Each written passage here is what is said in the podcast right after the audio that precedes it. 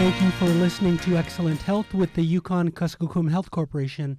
On this show, we'll be speaking with medical experts from the Yukon Kuskokwim Health Corporation about health related topics that you can use to keep yourself and your loved ones in excellent, health.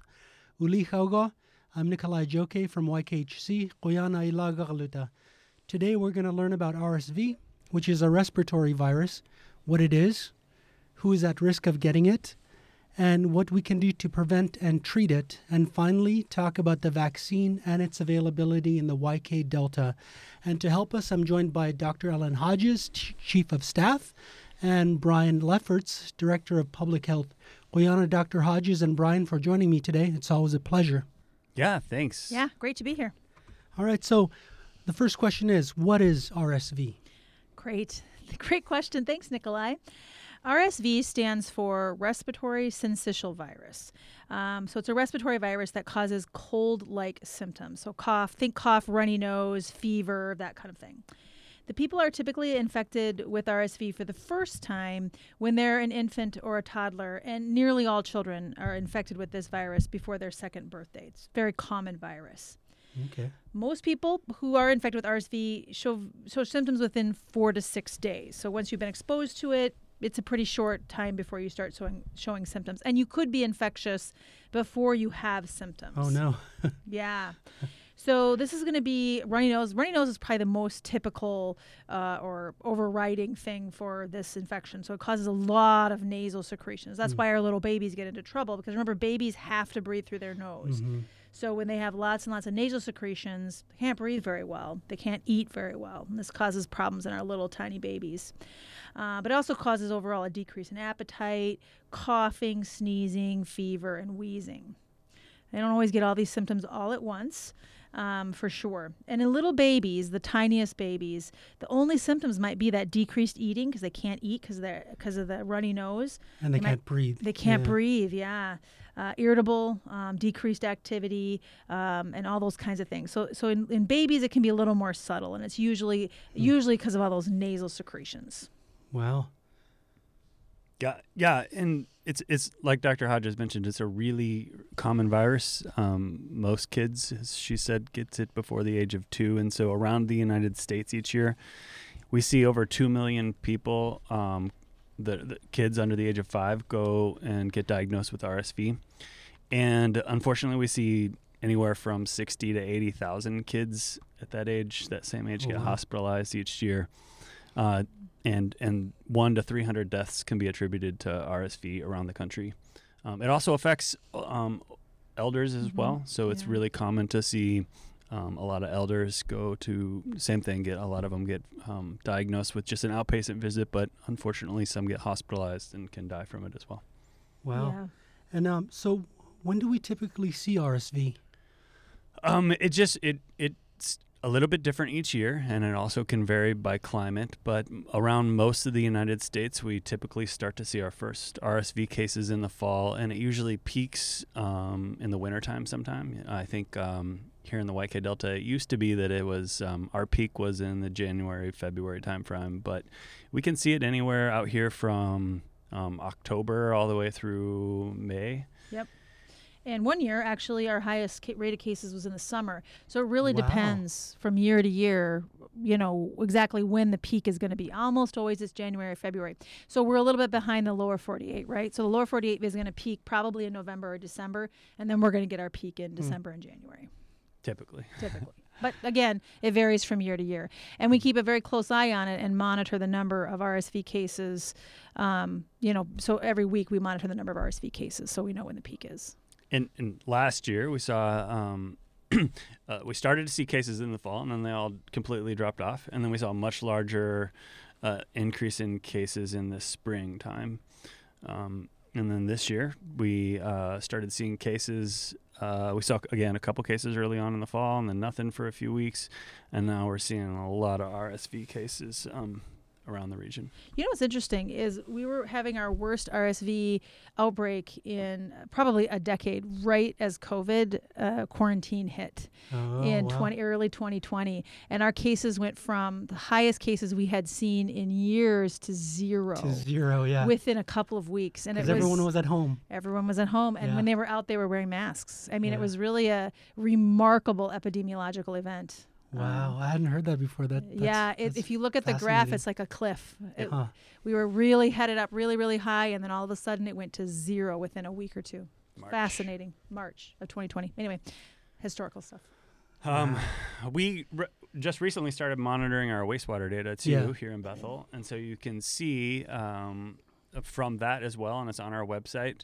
Uh, there's a uh, weekly we publish the levels of RSV Mhm. that we're seeing in the wastewater, and that tends to track pretty closely to the number of cases that we're seeing in the hospital as well. So, if you're interested, you can go to ykhc.org. There's a drop-down menu under Public Health, and then click on wastewater, and we'll have a little update week to week on what we're seeing um, as far as uh, all the respiratory viruses that typically circulate and cause a lot of problems here. So that's COVID, flu, and RSV. And um, yeah, of course, right now we're right in the middle of RSV season. We're seeing, um, you'll see that in the wastewater and clinically. Correct. And thanks, Brian. And Dr. Hodges, is there a population that's that's more vulnerable to RSV?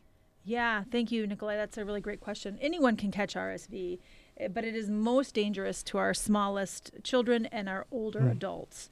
Um, according to the Centers for Disease Control and Prevention, almost every child will get RSV infection before they turn two years old, but you can get a repeat infection anytime in your life, and people of any age can be infected. RSV accounts for about half of lower respiratory tract infections or pneumonias um, in the 1990s, and in, and in 2012, it, it accounted for about a quarter of those pneumonias. Okay. Some of these children will need to be hospitalized, and each year, several children in our region die as a result of RSV infection. So, those one to 300 deaths that occur in the United States, some of them occur in our region. hmm Uh, most people recover in a week or two with really no specific treatment, but RSV can be very serious, um, especially those little babies um, and older adults. Um, in, interestingly enough, once you're infected with RSV as an infant, so in those first zero to six months of life, you're at higher risk for complications of chronic lung disease for the rest of your life. There's just something about RSV and that little babies getting that first infection that sets them up to have repeated pneumonias and chronic lung disease as they get older. Um, and nobody's really sure why exactly that virus causes that trouble. Um, we're a little bit worried that COVID might be in that same. Um, In that same bus, but we don't know yet because we don't have enough data. We, we COVID Yeah. hasn't been around enough. Um, so it's really important uh, to really try to prevent that first RSV infection in those little bitty babies. Um, and then, of course, in our older adults, it can also cause a serious infection. We learned this when we started doing respiratory surveillance in our hospital on older adults. And I was surprised myself to see how many of the older adults who were hospitalized with pneumonia tested positive for RSV. Yeah. Um, and it's it's historically been a, a big issue for the YK Delta, especially with the infants. Um, Our rates with elders tend to, um, I think, more closely match or align with what you're seeing in the lower 48. But with infants, it's we've always had really high RSV rates compared to the lower 48. In the 1990s, um, the rates of infant hospitalization was over 10 times what it was in the lower 48. Since then, in the early 2000s, it dropped from about 15% of all infants being hospitalized to about and seven seven percent, but it's still three times higher than the lower 48. And um, since then, since since the early 2000s, it's dropped even a little bit more, but still very very high. And we think that that could be for a number of reasons. Um, you know, a lot of the homes in the region. yeah, I um, was just about to say, looking at these rates, I think about our culture and like the the kinds of um, living conditions that we have here in the Delta, with multi generational people living in homes, mhm. um, sharing one home, and like just the way that we're so affectionate with each other, you know, and kissing on the lips, and just very, very affectionate, hugging and, and kissing, loving, very expressing our love in these kinds of ways that um, unfortunately spread disease, the the Mm-hmm. the worst. Yeah, especially for those little babies. Yeah. Um, Got to be careful not to let the people kiss kiss kiss those babies on the lips until Mhm. they get a little bit older. Well, no, that's a really good segue into you know how do you prevent RSV? You know, because we like you mentioned we have a lot of conditions where, which are wonderful, but um, can increase our risk of um, transmitting RSV or getting RSV if you're a baby. So, Mhm. you know, there's some things that we can do um, to avoid that. So when you spread RSV by when when you have RSV, if you cough or sneeze, what happens is there's these tiny droplets in those in in that cough, just like with COVID or Mhm. with flu, um, that can go out and it can it can land in somebody else's eyes or nose or mouth. And when you have direct contact from kissing or from just breathing the air around somebody else's who's been infected, or with RSV, unlike COVID, you can it's even sometimes spread um, by touching surfaces where. Mhm. Well, We think that that's maybe one of the reason why um, in in communities that don't have running water, you're much more Oh, likely yeah, to spread. RSV because it's Mhm. more difficult to wash those surfaces Mhm. often. Um, but still, it's spread res- um, I think uh, person to person just by Mhm. breathing and and um, and so that's why if you're um, feeling sick. You know, we talked about it earlier. Then you should avoid being around those infants and elders who are really high risk. Yeah. That's a really good point. It's hard to do sometimes, especially with a brand new baby. Everyone's so excited about a brand new baby. yeah, it's for sure. such a welcome addition to the household. And we were just talking right before we started the Yeah. recording how adorable they are, and everyone wants to be around them. But especially during respiratory season, it's essential um, that people who are sick aren't around these babies. Yeah, I, I just remembered what I was going to say. You know, the when we hear- hear about like the highest risk population and and and those t- words especially, um, most of them pertain to the YK Delta, Mhm. just because of all of those things that we talked about um, just a little bit ago. So. Um, anyway, so I wanted to ask you, Dr. Hodges, what exactly is severe RSV? So, so examples of severe infection is that bronchiolitis. So that's what little kids get, and it's an inflammation of the small airways of the lung. So little kids, their airways are pretty small, um, and so they can't clear their secretions out very easily, and so it's easy to get inflamed. When that happens, they have lots of difficulty breathing. So it's called bronchiolitis. Okay. Um, so not bronchitis, which is sort of also an inflammation of airways, just the smaller airways, the bronchial, so bronchiolitis. And then in adults, it causes pneumonia. So, sort same sort of thing, only more of a interstitial disease there with uh, um, um, pneumonia in the in the older adults. It also can cause pneumonia in children, but it's more likely to cause that bronchiolitis. okay. Um, and that's when they get into severe trouble with breathing and need to be on oxygen and have to be in the hospital. All right. And then um, is RSV treatable? Are there treatments for when someone does get RSV? Yeah, sure. This is a great question. So there's not an antiviral medication for RSV. Oh, So okay. like for flu, there's um, oseltamivir that we can use, um, and for COVID, we can use Paxlovid Mhm. or um, molnupiravir. But there's no specific antiviral for RSV. Oh, okay. So they mostly go away on their own in a week or two. Um, but we need to make sure we relieve symptoms. So we need to make sure Mhm. we're managing our fever and the pain using over-the-counter um, pain pain redu- reducers and fever. Acetaminophen and ibuprofen are good examples of that. Don't give aspirin to children, but aspirin for adults. Drink lots of fluids. It's really important that you stay well hydrated. Helps your body fight off the um, infection. Um, and then talk to your healthcare provider before you give your child any non-prescription cold medicines. Most cold medicines don't do any good and they can be harmful for children. One thing that can help um, in children who are over a year old who have a cold uh, is give them a little bit of honey. That's one of the things that the evidence suggests. It's, it's sort of like an old wives' tale, right? But it's it's one of the only things that's evidence based to reduce coughing. But do not give honey to children under one year. So this is kids over one year. So your little kids really got to keep their noses sucked out nice and clean and try to keep their fevers down. So we talked a little bit about um, how contagious RSV is, and we talked about how it gets passed from person to person. Um, but let's talk about the um, the the life of how long is a person contagious? Yeah, people with RSV who have RSV are usually contagious for about three to eight days. Um, it can vary person to person, how sick you got, maybe how strong your own immune system is. Um, and you could become contagious for a day or two before you start getting sick.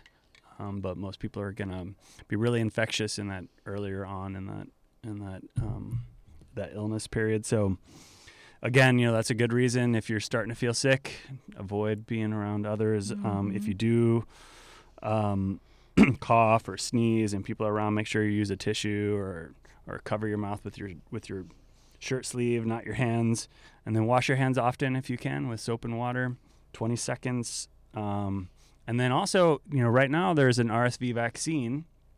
So if you're um, pregnant in the 30, third trimester or um, over 60, then we really encourage you to get um, vaccinated, and that can also help you pre- prevent you from spreading it to others.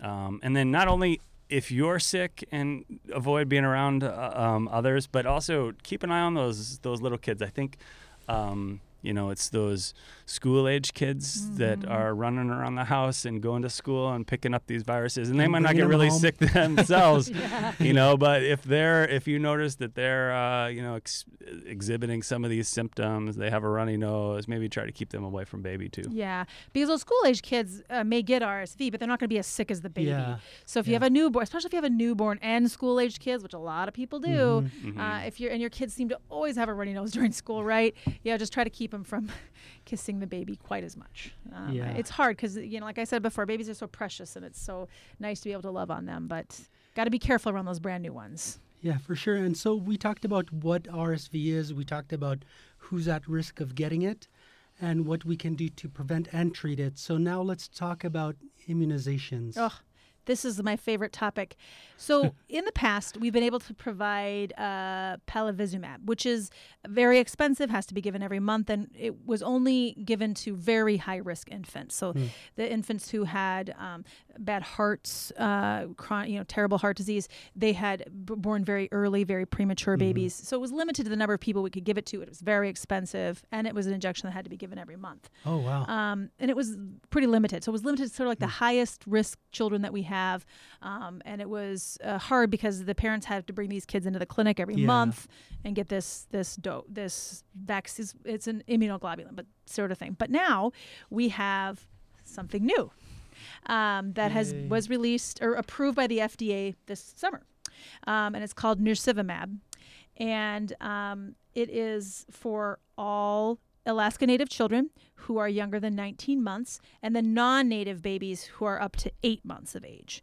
Um, so, again, remember, Alaska Natives have a much higher risk of complications from RSV. Mm-hmm. So, all babies zero to eight months, and then Alaska Native babies zero to 19 months. Okay. And some high risk kids who are who are older than 19 months, but that's going to be a very special circumstance. Um, so nirsevimab is um, contains antibodies, which helps the body fight off the severe RSV infection. It is expected to reduce the risk of severe disease, what we were talking about, those hospitalizations, yeah. those bronchiolitis, by 80%. Wow. Um, it could be just a That's game substantial. changer. Oh gosh, yeah. I, so many years of seeing babies having trouble breathing. Um, it's just a relief to be able to have something to give to parents and to their children. You know, well, you don't give it to parents, give it to the children for the parents uh, to reduce the stress and risk of these babies getting so sick in their first first years of life. So um, newborns who are born in the hospital, the parents will be offered this vaccine for their mm-hmm. child, um, and then um, this vaccine will be available is available all around the Delta um, for parents. So zero to 19 months of age um, really need to get that shot in. So this one shot, it's good for the whole season. Okay. So kids that are going to be going through a second season next year can get another shot mm. next fall mm-hmm. um, when they're you know if they're before if they're younger than 19 months if that makes sense. So uh, we really want to get as many people as possible uh, this shot nirsevimab. And we've been working really hard to try to get that out um, to communities over the last yeah several weeks. Um, unfortunately, there's a limited supply around right. the country. Hmm. Uh, so they've really restricted how much people can get. But the CDC and the state um, helped get us um, because of our historically high rates of RSV hospitalization. Mm-hmm. We got uh, a lot more than I think some other regions mm-hmm. around the mm-hmm. country. And we've been trying to, um, because there's a limited supply and we can't just put um, as much as we'd like in all the clinics. We're calling around to eligible infants and finding out um, if people are in their community, and um, so because you know people travel and that sort of thing. We mm-hmm. want to make sure mm-hmm. that if we ship out vaccine for them, that they would be able to go up to the clinic and and receive this. So, um, yeah, if if you if you haven't heard from us and you're interested, please call us. Um, and we can we can let you know if you're eligible. Our number, a good number to call is the old COVID hotline, 543-6949, and somebody can take your information um, or call your local health clinic. Or um, and if you're in Bethel, you can also, I believe, make an appointment with scheduling and talk to your provider. So we talked about the babies, um, and then now is uh, is the vaccine also available for other uh, populations? Well, there is an RSV vaccine, but it's different than the one for babies. So Okay. we and I think Brian mentioned this a little bit earlier, um, but we have a vaccine that's available for pregnant moms, so they can pass on a little bit of immunity to their babies in that Okay. in those first few months of life. Um, they should be getting that in their third trimester of pregnancy. We already also give flu shots and um, pertussis shots to pregnant moms, so it's just just be another one of those shots given to pregnant moms every pregnancy to help prevent um, sicknesses in those new babies. Because remember, we can't vaccinate newborns um, until um, they're about six weeks old, right? Because their immune systems just aren't going to help. They can't, you know, really get the the robust response like the pertussis and the influenza. So that's that's the reason for giving the vaccine to the mom because she can pass on those um, antibodies to the baby. And then for our elders, 60 and older. Yeah. So those those those sort of two groups, um, we do, we do have um, RSV vaccine available um, in the hospital for these two for these two groups of people. Yeah, and we're trying to get more. Right now, it's limited supply. It took it's it became available later in the year than some of the others did. So we're we just recently got our first shipment of that and got authorized and loaded into our system and stuff. So we're so we have it here in Bethel. Um, Our goal is to get that out to the villages soon as well for um, people who are pregnant in their third trimester. Although for that group, most of those individuals are coming to Bethel and receiving Mhm. the vaccine because they come to Bethel for their to have a baby um, anyhow, so we're able to administer to them. But we're hoping to be able to get it out and available to our elders um, soon, like in the next week or two. Yeah, and the evidence for that z- a vaccine for the elders is also that it reduces the severity of the disease. Mhm. So that reduces the pneumonias and the hospitalizations associated with RSV infection. which is really the goal of most vaccines and um, the goal of the flu vaccine at this point the goal of the covid vaccine you know we're not not always stopping people from getting an infection but it's keeping them from being really sick or needing Yeah. to go to the hospital Yeah. Yeah, So- and we, right before we started recording, uh, just a reminder to everyone: there is still a lot of flu out there, and it is causing severe disease in some people. Um, so it's not too late to get your flu shot, and that we have plenty of. There's no limits on the flu shot uh, of availability. So call your clinic or call the hospital, and um, I believe we're still offering um, flu vaccines on Tuesdays and Thursdays in the Okay. gathering space. So come up about 1:30, uh, between 1:30 and 4:30, and you can get a flu shot uh, Flu. up at the hospital. flu and covid Flu and COVID. same, yeah. Yeah. Awesome. Yeah. That's good to know that that's still going on. Yeah. All right. So we talked about all of these different things, and then Brian, you kind of alluded to the um, the website a while ago, and I think that that's very fascinating stuff that you're working with. Um, do you want to talk a little bit more about that? Sure, yeah. So uh, several days a week, we go down to a lift station here in Bethel and we pull a sample from there and we process it um, in our wastewater lab and then we analyze it to see how much um, virus we can detect. Uh, we look for COVID, flu, and RSV in the wastewater. And then we track the and trend that and we can see if there's more or less this week or throughout the week than there was the week before.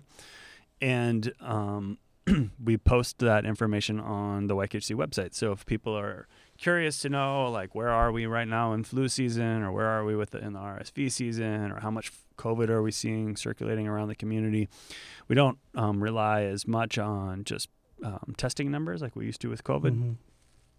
Mhm. Um, you know, because people test at home, or in the Mhm. case of flu and RSV, the only way we only really test people if they're really really sick. And so um, this is a great way to just kind of get a snapshot of the level of um, virus that's in the community, and and maybe more importantly, if we're starting to see more and more cases, or if it seems like we're kind of getting through this wave that's going through the community right now. Mhm.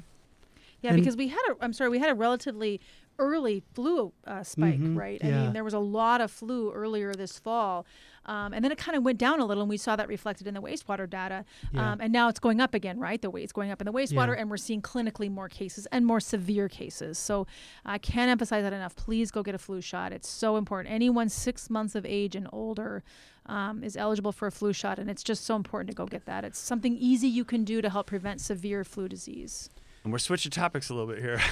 But I just got something else to add about flu. uh, you know, because this is the second wave, and um, the thing about flu is there's there's lots of different types of flu too. You know, there's um, you know you might have H1N1 or H H1 n H5N1, or there's lots of different kinds. And so just because you think you had the flu, or even if you were diagnosed with the flu in back in October or November, you might have a different strain right now. And um, there are others that are maybe going to come later. There's flu B, and Mhm.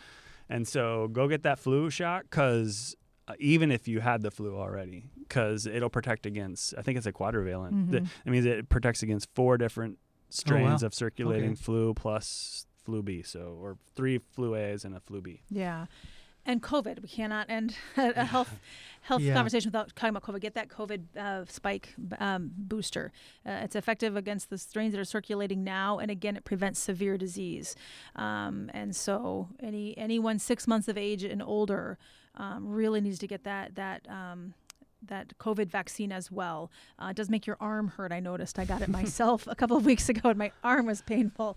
Um, but uh, it, that's important to get. If you if you were recently diagnosed with COVID, it's it's okay to wait up to 90 days after your infection to get the vaccine. But for those of you who did not catch the COVID, uh, the uh, you know wave, or you caught it this summer, now it's time to go get that oh, I just caught it like a month and a half ago. Ah, there you go. yeah, yeah. I noticed like I was doing laundry and I was like, I can't smell my dryer sheets. oh no! yeah, I thought it was just a bad cold, but I got the test and sure enough, you know, it was COVID.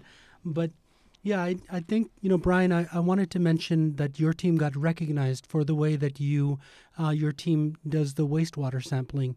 Um, you guys changed the, the way that wastewater sampling is done, correct? Uh, yeah, we. I mean, uh, have taken a different approach to doing some wastewater sampling here. We it's um a a method that doesn't rely on some really fancy lab um, Uh-huh. and very expensive lab equipment. Um, that's used other places, so it's a it's a great way to get a quick snapshot of what's circulating in the community, and something that other places around Alaska or even lower 48, um, relatively si- similar in size and don't have all the capacity that maybe Mhm. like San Francisco or Chicago Mhm. has um, to um, analyze that. So Yeah, um, and we do update that information every week, and it's super helpful. Um, anything else that you, either of you want to, um, any tips that you want to end the show with? Well, I guess mainly get vaccinated, um, and stay home and away from from those vulnerable folks if you are ill. Uh, get a put a mask on, uh, wash your hands frequently, um, and, and if you don't feel well, maybe don't go visit the brand new baby just yet. Yeah, all the things that we've been doing for the last three Yes, years. I know. Yeah. I know. Alrighty, well, thank you so much, both of you, for taking the time to share with us today. And thank you to everyone who's listening. I'm Nicholai Joekay, and this is Excellent Health with the Yukon Kuskokwim Health Corporation.